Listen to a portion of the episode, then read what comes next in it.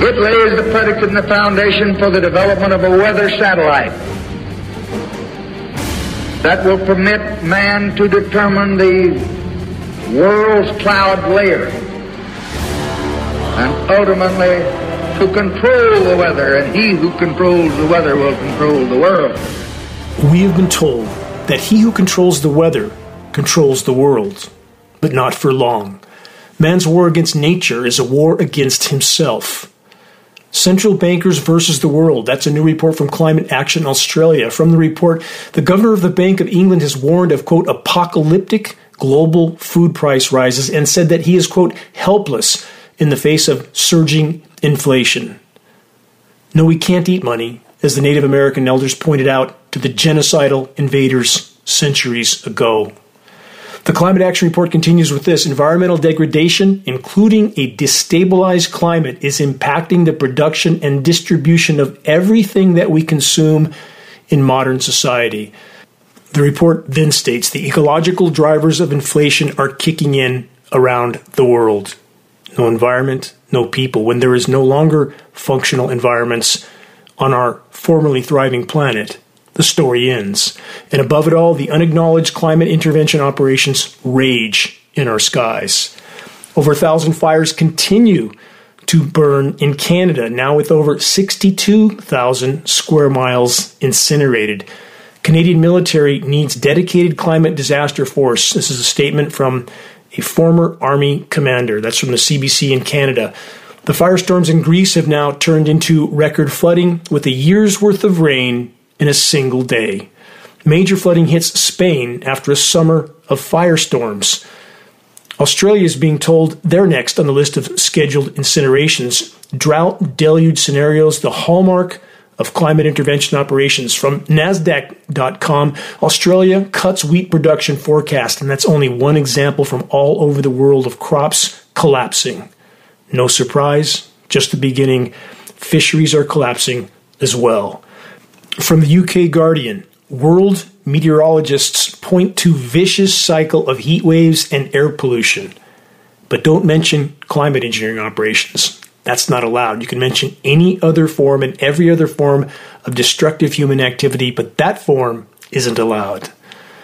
Flesh-eating bacteria is thriving and expanding on the superheated Gulf of Mexico, but the oil drilling platforms somehow continue to repel any and all hurricanes from approaching. Just nature trying to help out the oil industry, or climate engineering? You decide. We're now being officially told that there are far more jet aircraft near misses occurring in our skies than the so-called experts realized. Could geoengineering jets with their tracking transponders turned off be the core to this equation? With firestorms raging around the world, official sources are again warning populations of two apparently new conditions that they call firebrain and smoke brain. That doesn't sound good, does it? Question, is that just firestorm smoke we're inhaling in so many regions of the world, or is there much more to the story?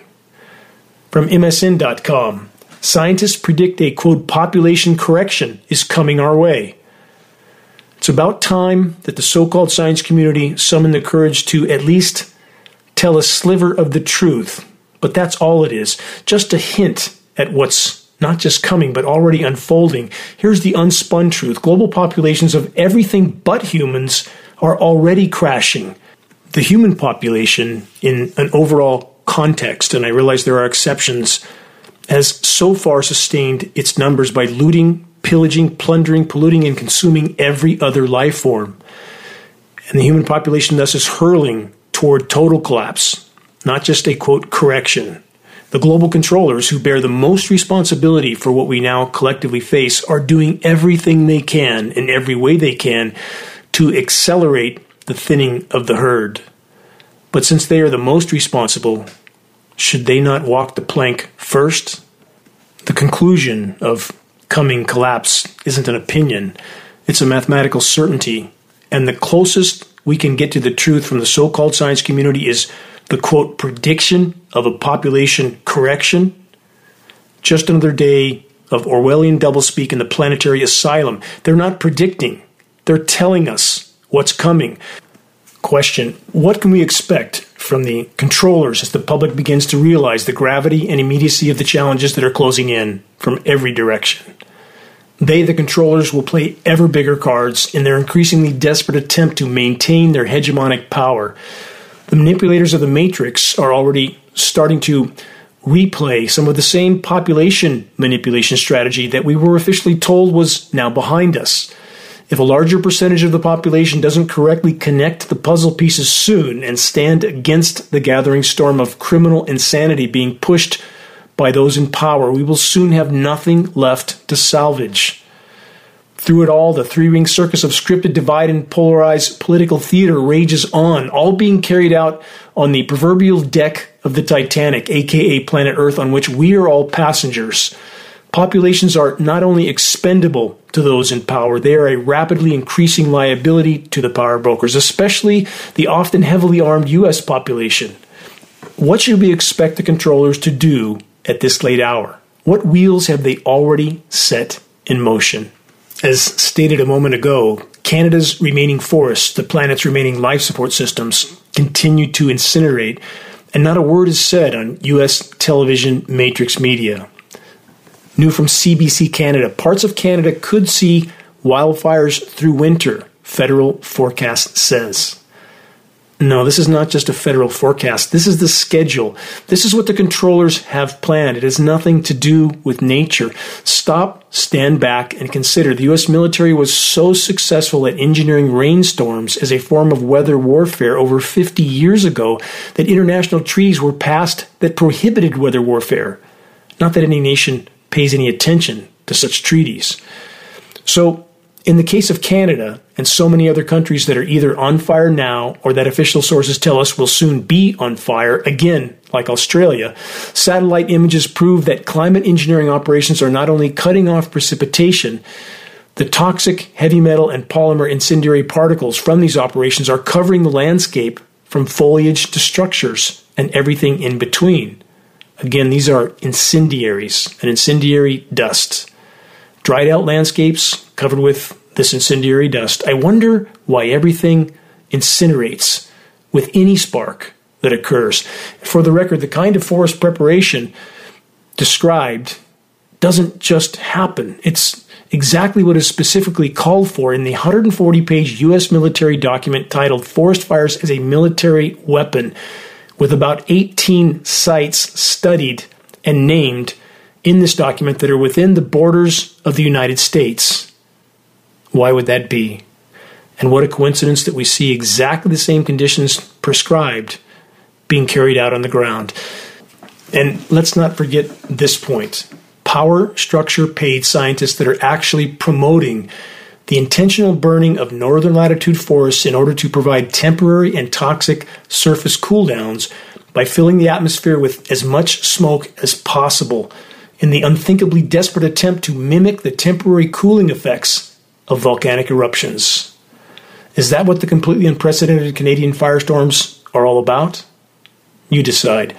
But before you do, please take the time to review the Engineering Wildfires section on the homepage of geoengineering watch dot org and specifically view this report title. And you can search this online separately, Wildfires Serve Geoengineering Agenda, one of our most important short video reports.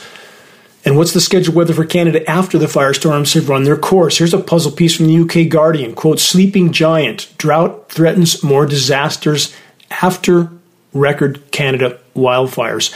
What's the Guardian report referring to?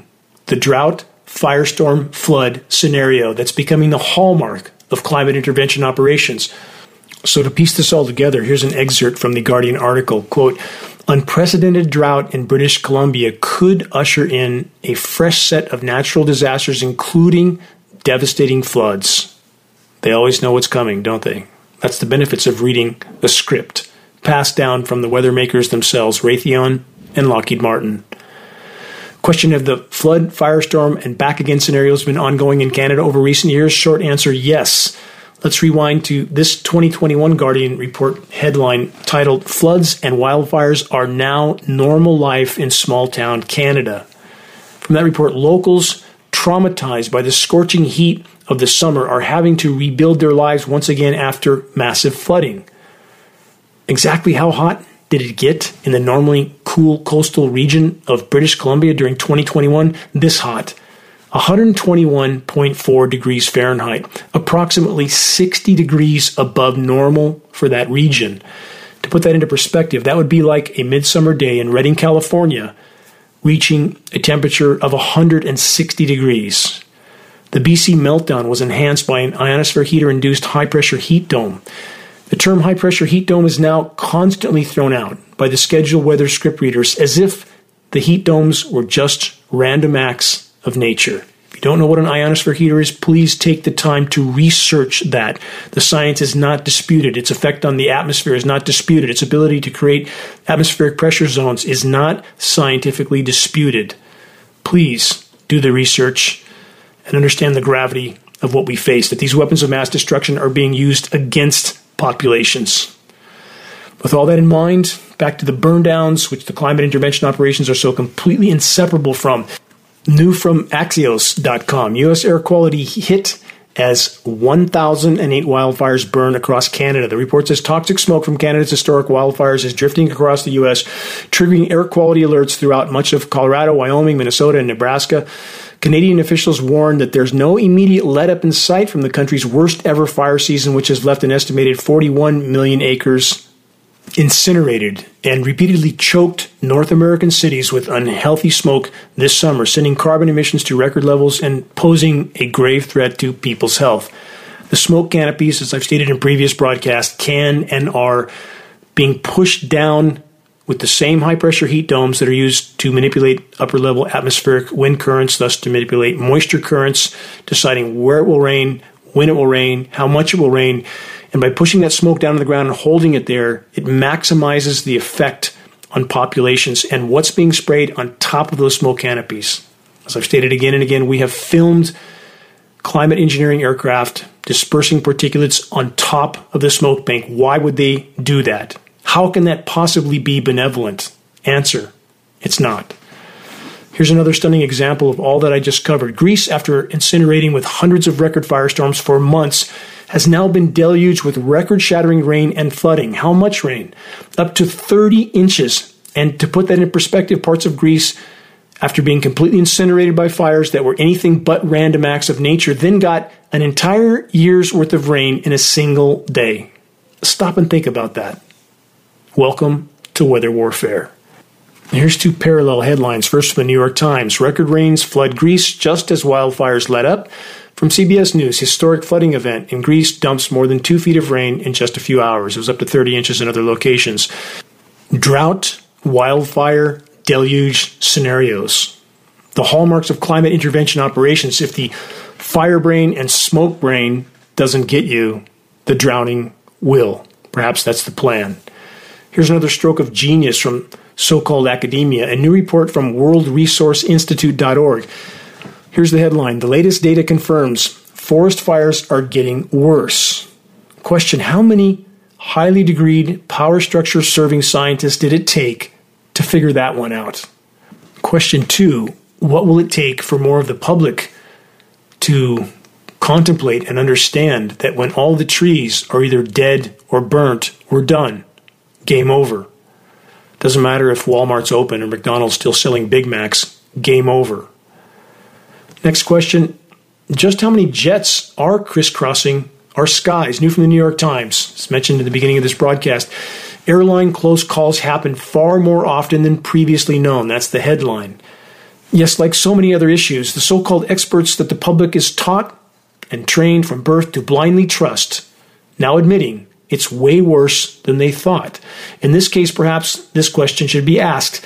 Is the fact that the climate engineering jet aircraft routinely have their tracking transponders turned off a core part of this clearly dire equation? Again, I'll leave it up to the listener to decide, but how many issues have I reported on this broadcast from so-called academia, from the climate scientists, that they didn't know it's way worse than they thought? From insect collapse, plankton collapse, climate collapse, and all the while, climate engineering not mentioned, not allowed. Just how bad is the unfolding and increasing crop collapse scenario? From the U K Guardian, this, the summer food went weird. That's the report. That's what it states. Searing heat reshapes U S food production. Let's take a moment to remember photosynthesis stops completely at one hundred four degrees. It tapers down to that point, stops at that point, and even before it gets to that point, we have a condition called vapor pressure deficit. Reported that many times for many years in this broadcast. That's when the atmosphere doesn't have as much moisture in it as it should based on the temperature. And we have climate engineering desiccant particles reducing atmospheric R H, thus fueling V P D, another factor which causes crops and trees and every other form of flora to shut their stomata, their respiratory ports. They don't breathe. They don't absorb carbon. They don't release oxygen. They don't feed. They don't grow. They're dormant at best if they don't die. The report states from wilting wheat to stressed pollinators, U S farmers and fishermen see unexpected climate impacts. How is it unexpected? When we knew at geoengineering watch dot org, how is it that the whole of academia didn't tell the full truth and they're still not telling the full truth now? It's far worse. What we face is far worse and far more immediate than anything we're being told. And the climate engineering part of this equation is massive, but not the only part of this equation as so many would like to believe. Any form of human activity that is detrimental to the planet's life support systems or that affects the energy balance of the planet is a part of the problem, not a this or that equation. It's a this and that equation. The report continues. Farmers across the Midwest are preparing for temperatures to reach one hundred fifteen degrees. Again, this report from this week. As a heat dome, there's the term again, covers the region. Many Midwestern farmers worry the extreme heat will scorch or at least stunt their already struggling crops. The report then says, to say it's been a hot summer would be an understatement. That's true. More on that in a moment. In Texas, farmers reported smaller yields as their corn and cotton crops struggled to survive soaring summer temperatures. In Arizona, beekeepers spotted dead honeybees outside hives. Even underwater, off the coast of Long Island, kelp farmers recorded another year of shrinking yields. They're lucky they have any kelp at all. ninety-five percent of the kelp forests along the U S west coast and along the southern coast of Australia are gone. ninety-five percent, a world that I spent so many years in, diving in solitude. Yes, I'm angry. Why wouldn't I be? Not just at those in power, but at so many that don't seem to care about anything but their day-to-day pursuit of personal pleasure. Is that what life's all about? Where's the gratification in that? How does one face their maker without even trying to help alter the current course of certain near-term self-extermination that the human race is currently on? The report continues, previous scientific models for extreme heat failed to capture the full scope of what heat waves of this magnitude could cause, and that farmers, fishers and pollinators should be prepared to adapt to an uncertain future. What a gross understatement that is. You can't adapt to a dead planet. There's no adaptation there. And the course we are on, some frontline polar scientists predict that because of the feedback loops that have now been triggered, we could face a temperature rise on this planet by as much as ten degrees C in the next three years. If that happens, game over. More from this report. Land, wilting wheat, and heat-stressed cattle. Extreme heat can stress many plants, including common crops, causing them to go dormant or to seed. Went over that a moment ago. Stunting growth and disrupting pollen. They don't state V P D here. They don't really give you the important details. They just give you generalities in a very vague way so that people go on about their lives thinking someone somewhere is taking care of this, and that couldn't be further from the truth. Ranchers reported cattle drinking twice the amount of water to survive, quote, heat danger. We see in Northern California, formerly lush region, that even in spring, cattle are hiding under trees in the early morning hours to escape the searing sun because of the now disintegrating ozone layer, climate engineering being the single biggest core causal factor in that equation, again, not being disclosed. U V readings, total fictitious reading. They are metering down to three hundred nanometers. That is only half the U V B spectrum. They are not even reporting on the other half of the U V B spectrum or any of the U V C spectrum, the last spectrum before X-ray. Again, meaning that that searing sun you feel is not your imagination, and officials, all of them, across the board, and so-called academia, are lying about how bad it is. Let's take a moment to ponder our trajectory. Food production for the human race is waning rapidly. There's already some thirty-seven countries descending into chaos and an increasing amount of cases in these countries are leading to carnage because there isn't enough to go around, aka there isn't enough to eat. So what happens once such conditions come home to roost in the U S? How many are even willing to honestly contemplate that question? The answer makes the Mad Max movie look like a Disney kids film. Almost half of American households own guns. When the food shelves empty out and starvation sets in, how neighborly do you think your neighbors are going to be? How many continue to stockpile guns and ammunition as if doing so will provide them any sort of long-term security from what's coming for us all? Many of the same weapon stockpilers don't seem to think setting aside ample amounts of food storage is important. Do they plan to just take what they need to survive from their neighbors at gunpoint? What sort of moral depravity is that? And I know firsthand that some are, in fact, planning exactly that. I had a now ex-friend of thirty years tell me that that was his strategy. That was my last conversation with him. How long can such a Mad Max on steroids paradigm last? How many gun battles do the weapon wielders actually think they will survive? Many of them out of shape and clueless about what it takes to survive in a wilderness setting, if the wilderness setting was still functional, which it isn't. Our formerly thriving biosphere is baking, burning, being droughted out into dust, or being deluged with unprecedented floods, from farms to fisheries to food supplies collapsing. The frightening future I described a moment ago is now far nearer than almost any dare to imagine. You're listening to the weekly installment of the commercial-free, non-political Global Alert News Hour, the End of the World as We Know It broadcast, brought to you by Geoengineering Watch dot org, the largest and most visited website in the world on the subject of global climate engineering operations, aka weather warfare. Reaching a critical mass of awareness is the only way forward in this fight.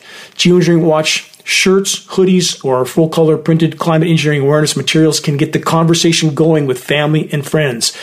Every day counts in this all-important battle. Geoengineering Watch awareness rating materials can be found on the homepage of geoengineering watch dot org. Our only goal, to fully expose and halt the climate engineering assault and to provide activists what they need to move this fight forward. Moving on from the Washington Post. Hottest August on record caps scorching summer for the southern U S. It gets worse. Stay tuned. I'll get to that. This report says nearly every place where weather records are kept along the Gulf Coast just experienced their hottest August on record. Let's press on. Same theme. Also from the Washington Post. Gulf of Mexico waters are hottest on record as coastal areas cook. Yet still no hurricane impacts on any of the extensive expanse of oil drilling platforms that are scattered throughout the hottest regions of the Gulf of Mexico and the southern U S. Hurricane season rolls on, with the climate engineers leaving nothing alone, nothing. Hurricane Lee is the latest example, allowed to rapidly intensify only when the circulation was close enough to land-based frequency transmitters to steer this storm. And though Lee has been tracking in a straight line toward the U S for days, the storm is scheduled to make an abrupt northerly turn before making landfall in the U S, bypassing that impact, it seems. By paralleling the U S coast, Hurricane Lee will deliver moisture to the eastern states, which will then be seeded with chemical ice nucleating elements, providing a temporary and toxic surface cool down for easterners again and again and again. The most populated portion of the U S kept confused and divided as to the true state of climate damage being done for eleven years consistently, the most anomalously less warm region proportionately is the eastern half of the U S lower forty-eight. eleven years in a row. That's not nature. That's climate engineering. And there are agendas behind that. Again, keep the division and confusion between populations, their perception of damage done to the planet. They must keep that alive so that nothing tangible is done by that population until the moment of impact. How do the forecasters know, almost a week in advance, that hurricanes will go a specific direction or behave in a specific way? Because, as I pointed out so many times, they're reading scripts of the scheduled weather passed down from climate engineering contractors and patent holders like Raytheon and Lockheed Martin. The scripts are passed through the National Weather Service and the National Oceanic and Atmospheric Administration, the nation's weather personnel that have an illegal federal gag order on them. The scheduled weather script eventually lands in the lap of the local so-called forecaster or meteorologist. And those individuals do what they're told because they know how long their leash is. They can pretend that they don't know this is going on, but if they don't, if they truly don't, they're criminally ignorant of the very field of study in which we're told they're experts or they're lying. Take your pick. Anyone remember that scheduled weather script readers knew a week in advance exactly where Hurricane Harvey would go and that it would then sit in the same place for days, dumping fifty inches of rain? Not nature. If you want to see conclusive proof of hurricane manipulation, search geoengineering watch dot org hurricanes. We have done numerous reports with recordings of the frequency transmissions manipulating and steering these hurricanes. You may have to search on a platform other than Google because Google is doing their best to censor anything and everything from geoengineering watch dot org. Moving on from Al Jazeera, U N announces, quote, climate breakdown after record summer heat. From that report, scientists have used tree rings, ice cores, and other proxies to estimate that temperatures are now warmer than they've been for approximately the last one hundred twenty thousand years. You can believe that or deny it. Certainly, we only have their word to confirm this, but we can say that what we can see with our own eyes happening around the globe is beyond alarming and profound in regard to the ice. And all those that pretend that the ice is fine, there's more than ever, that's a blatant, glaring, verifiable by film footage lie. Please take the time to view a film called Chasing Ice. You can find it online for free. Shocking footage, no politics. If you don't believe what you see with your own eyes, there's nothing I can tell you. From Scientific American, half the world's population faced extreme heat for at least thirty days this summer, half the world's population. New from C N N and many other sources, the world has just experienced the hottest summer on record by a significant margin. And this is in spite of the fact that everywhere we check, everywhere geoengineering watch dot org monitors temperatures, they are being routinely underreported, not overreported, underreported. The Northern Hemisphere, the report says, just had a summer of extremes with reported heat waves, fueling devastating wildfires, harming health, disrupting daily lives, and wreaking a lasting toll on the environment. Countries in the Southern Hemisphere have also experienced startlingly warm winters, with well above average temperatures recorded in Australia and several South American countries and Antarctica alike. The temperatures I reported on in this broadcast in the South American winter in the Andes of over one hundred degrees, yeah, that should be extremely shocking to anyone who's even slightly awake.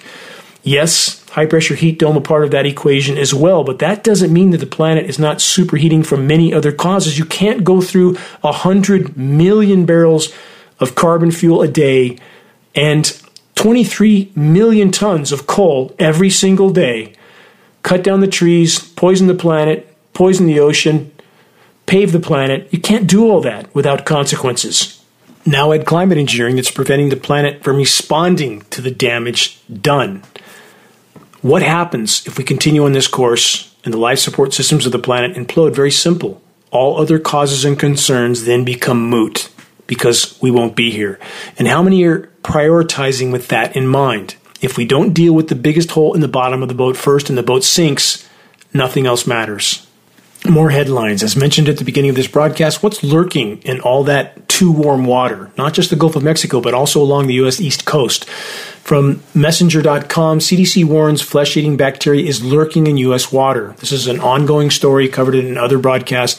Report says leading American health officials are warning that deadly flesh-eating bacteria are lurking in water across the East Coast.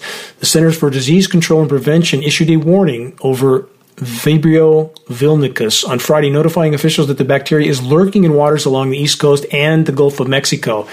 This bacteria thrives in warm waters. In the most severe cases, the bacteria can cause life-threatening, necrotizing fasciitis, which eats away at skin, muscles, and blood vessels. Around twenty percent of cases are deadly, with deaths usually occurring within the first two days of the illness.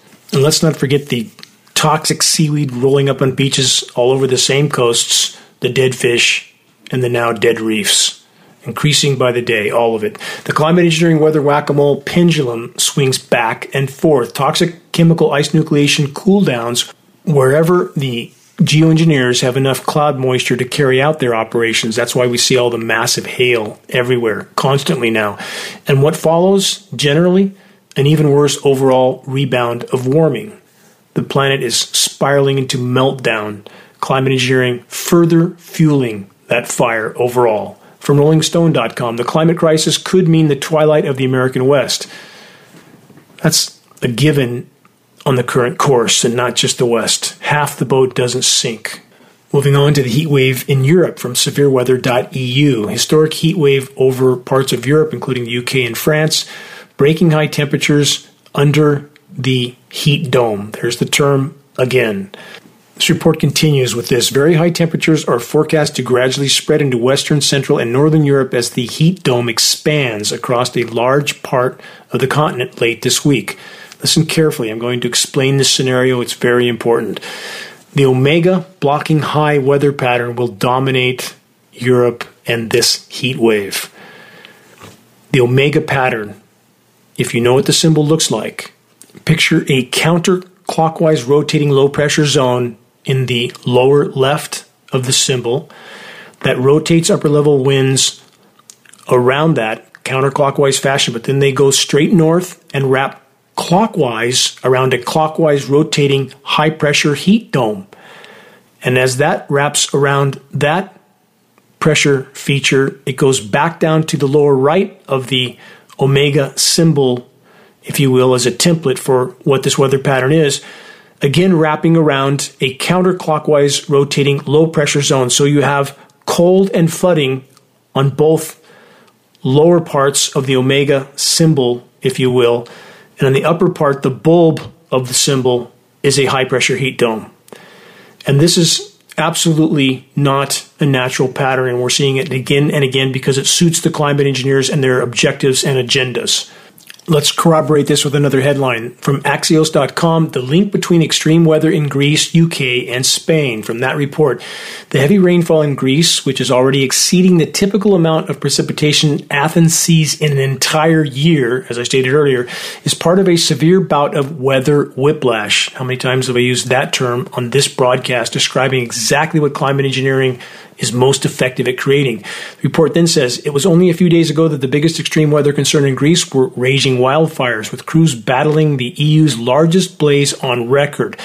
The weather pattern across Europe features a stuck weather pattern known as an omega block, as just described, that is associated with extreme outcomes. Currently, the jet stream is taking a deep plunge southward across Spain, then turning northward, that's wrapping around the low-pressure zone I just described, and curving across the top end of the U K, that's wrapping clockwise around the high-pressure heat dome that I just described, and back down south into Greece in a formation that looks like the Greek letter omega, again wrapping around another low-pressure zone on the east side of that engineered weather scenario. From B B C, Brazilian state reels after its worst cyclone disaster. From that report, torrential rain and winds caused by a cyclone have left at least twenty-seven people dead in southern Brazil, with more flooding expected. How come we see virtually none of this on U S mainstream matrix media? But the Chinese news covers it frequently. Chinese news ten times better than U S matrix news, and I don't care what channel you're watching. And that doesn't mean the Chinese don't push their own propaganda on their channel. They do. Of course they do. Why would we expect otherwise? But they also show ten times more of what's happening around the world than the U S scripted political circus, mainstream matrix media.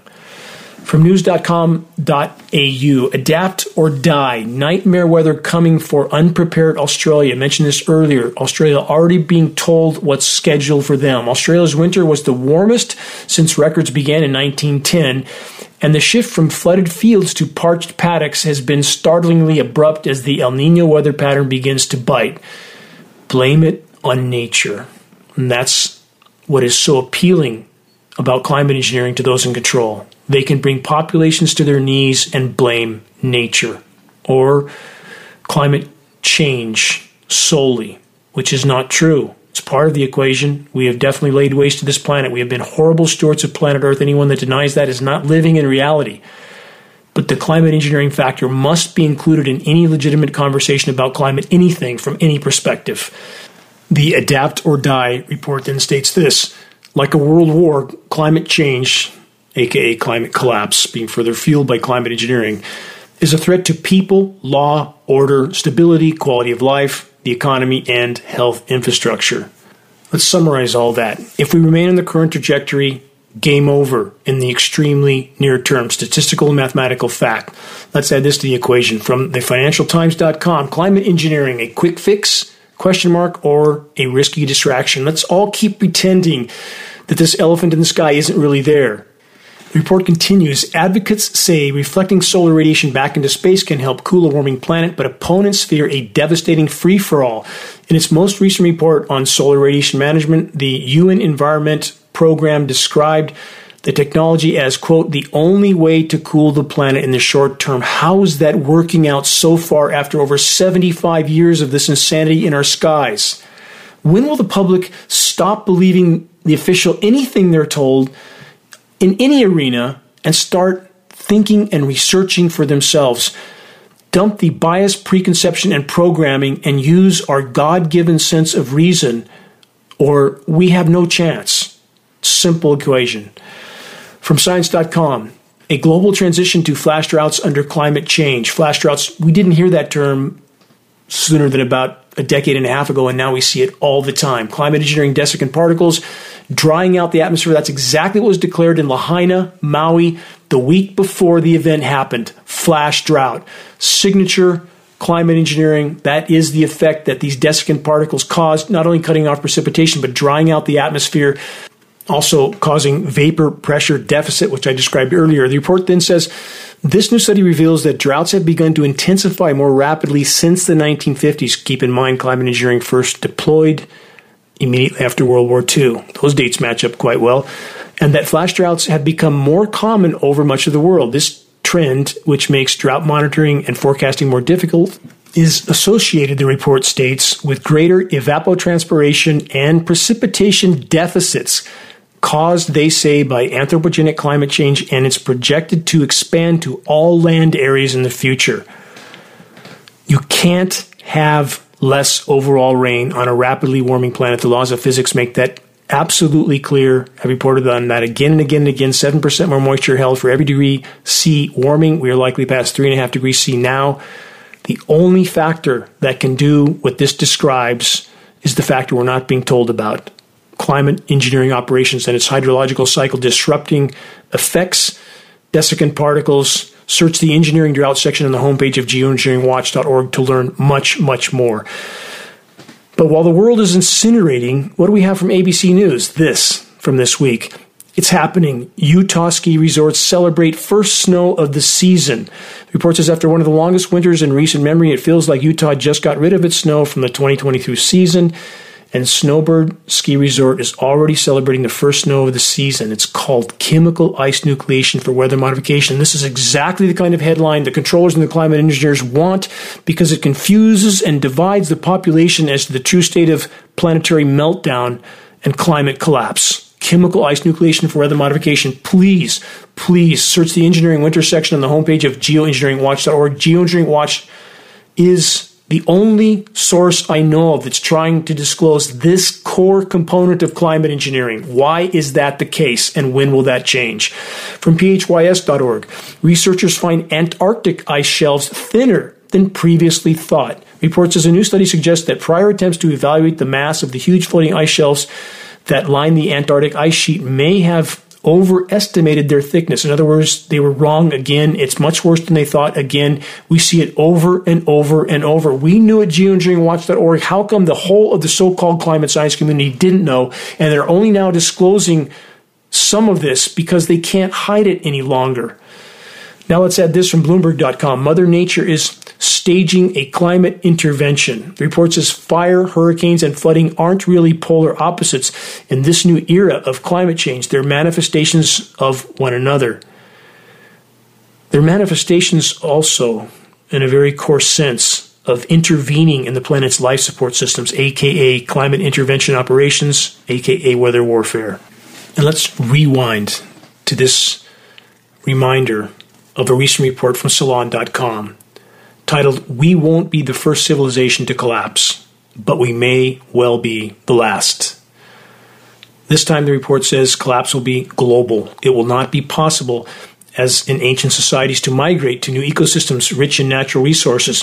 The steady rise in heat will devastate crop yields already happening, and make much of the planet uninhabitable, already happening. Climate scientists warn that once temperatures rise by four degrees C, the Earth, at best, will be able to sustain a billion people.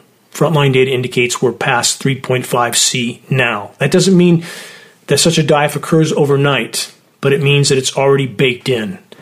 The more insurmountable the crisis becomes, the more we, like our prehistoric ancestors, will retreat into self-defeating responses, violence, magical thinking, and denial. We're there now. And that denial includes the so-called climate science community and the so-called environmental community that can't seem to summon the courage to admit to the climate engineering elephant in this equation. You're listening to the weekly installment of Global Alert News, the bad news broadcast, installment number four hundred twenty-two, September ninth, twenty twenty-three. This is Dane Wigington, your host. Global Alert News is brought to you by Geoengineering Watch dot org, the largest and most visited website in the world on the subject of climate intervention operations known as geoengineering. The commercial-free, non-political Global Alert News Hour is broadcast on twenty-seven A M and F M stations throughout the country. All recent recordings of this broadcast can be found on the homepage of geoengineering watch dot org under the Recent column. Geoengineering Watch wishes to express our deepest gratitude to those that have helped us expand our reach and thus our voice in this desperate last-hour effort to sound the alarm. On that subject, if you're on our email list, please put us on your email contact book so that our mailouts don't go to the spam files. Please help us to share the groundbreaking documentary titled The Dimming, which fully exposes the climate engineering atrocities, now with approaching two million views, I believe, or one point seven million views, and that's in spite of total censorship from Facebook, trying everything they can, and Google included, to suppress this information. The best way to share The Dimming is by circulating the direct link to it by email directly from the homepage of geoengineering watch dot org. Sharing directly helps us to overcome social media censorship. When viewing our YouTube of The Dimming or Global Alert News or any other Geoengineering Watch video on YouTube, please subscribe, share, and comment, all of which helps us to circulate critically important data to a much wider audience. About reaching those that still aren't looking up, again, Geoengineering Watch awareness-raising materials can be found on our homepage. Our only goal, to provide activists what they need to move this fight forward. High-quality printed materials, shocking images. A picture's worth a thousand words, as the proverb goes. We also have Geoengineering Watch hoodies, shirts, four-color images on both of those, front and back, extremely high-quality images. And we have scannable business cards, bumper stickers, all effective tools to help strike up a conversation on the climate engineering issue. Waking the masses to the climate engineering onslaught is the great imperative. If we can expose it, we can stop it from the inside out. If you're willing to share a picture of yourself with a Geoengineering Watch shirt or hoodie, perhaps at a gym, farmer's market, or busy street downtown, please send us your photo so that we can post it as part of our activist compilation, which is now part of our materials page. The images encourage others to make their voice heard in this all-important battle to sound the alarm. It's now or never. Moving on from E A N D dot com, the economics of life and the economics of death. A planet scarred and broken, whose lungs are black and whose bones are melting, ravaged and raped by centuries of exploitation, treated like another slave, another commodity, strip mined for profit. But now the oceans are rising in rebellion. Now the fires and floods are here, with climate engineering further fueling both. Economies stagnating, even the perception of democracy is slowly withering away. People are in such psychological distress that it goes largely unnoticed. There's rage, ignorance, despair, emptiness, futility, mistrust, and depression, all rising. There is also hate, gathering like a hurricane, and nation after nation, people disappointed in empty promises of prosperity that never came to be, and then turn on their friends, neighbors, and colleagues. Yes, Mad Max on steroids, it's coming to a city or town near you. Every day that collapse is delayed by endless money printing from thin air. Doubling down on denial will make the now inevitable and very near impact even more abrupt and catastrophic when it finally hits with full fury. From common dreams dot com, North America's summer of wildfire smoke twenty twenty-three was only the beginning. They're forewarning you. The report says the pressing question on how many people's minds, is this the new normal? From our perspective as air quality scientists, we think the answer is likely yes. So if this is only the beginning of what's scheduled for populations, constant smoke inhalation along with whatever the climate engineering operations are dispersing, often directly over the smoke canopies, what will be the consequences to human health that we're now being told to expect? Again, last week I covered the new term that we are told Lahaina residents will contract, fire brain, and now we're being told of the other new term, smoke brain. Has anyone ever heard of such terms before this year? Anyone? Here's a few more recent reports on this subject from the National Institute of Health. Blood-brain barrier dysfunction after smoke inhalation from National Geographic. How wildfire smoke can damage your brain and body.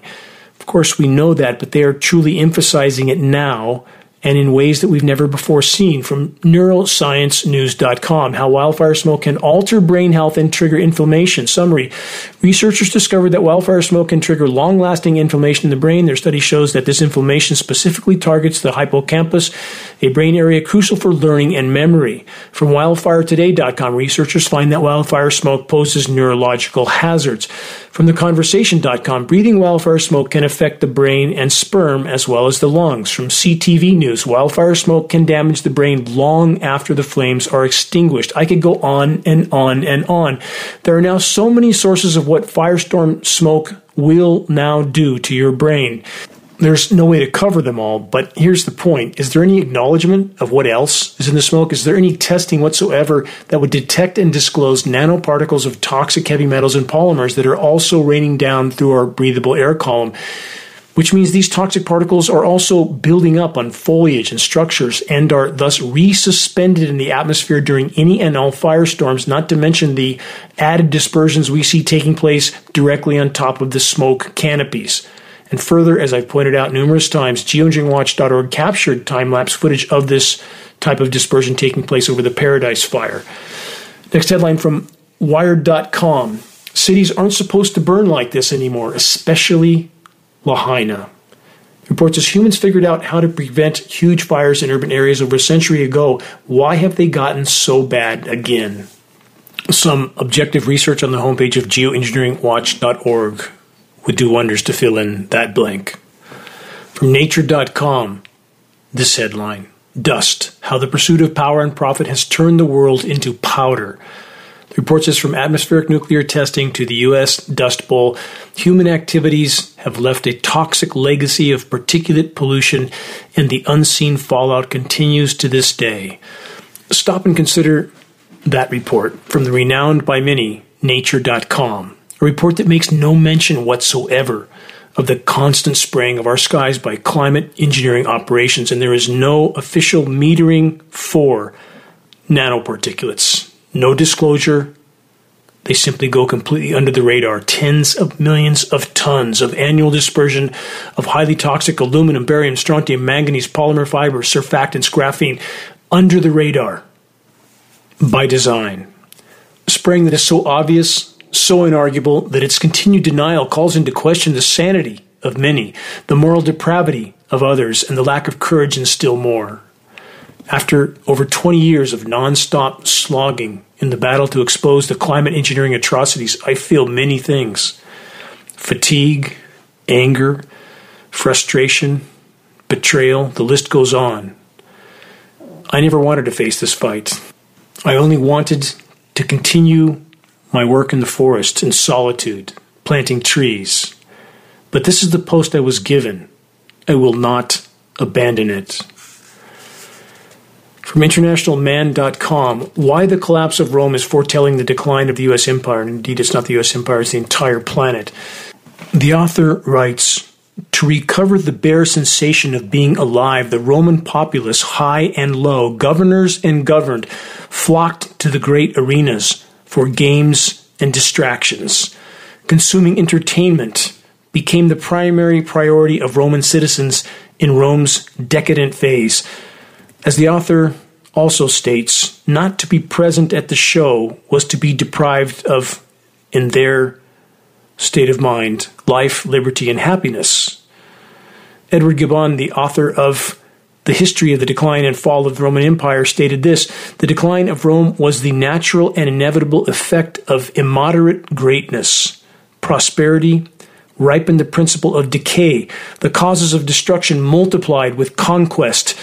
As soon as time or accident had removed the artificial supports, the fabric yielded, a k a collapse unfolded.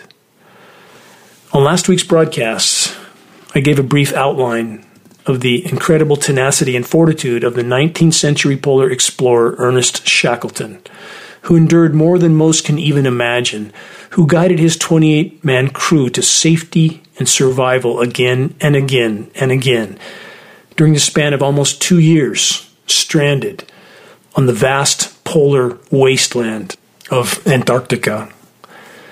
And I've often pondered what went through Shackleton's mind when faced with no alternative but to leave most of his crew behind on a barren, frozen rock outcropping at the frozen bottom of the world, and with five of his crew members set out in a small wooden lifeboat with a makeshift sail and almost no provisions, and somehow managed to navigate almost a thousand miles of the coldest, roughest, and most brutal, terrifying seas on the planet.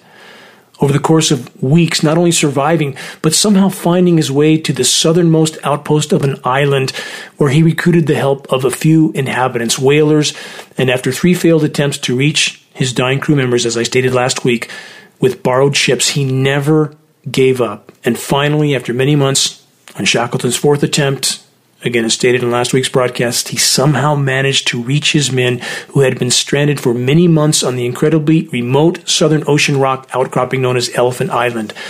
Shackleton made it literally days before some of his crews would have perished, and yes, he saved them all. Against all odds, he saved them all.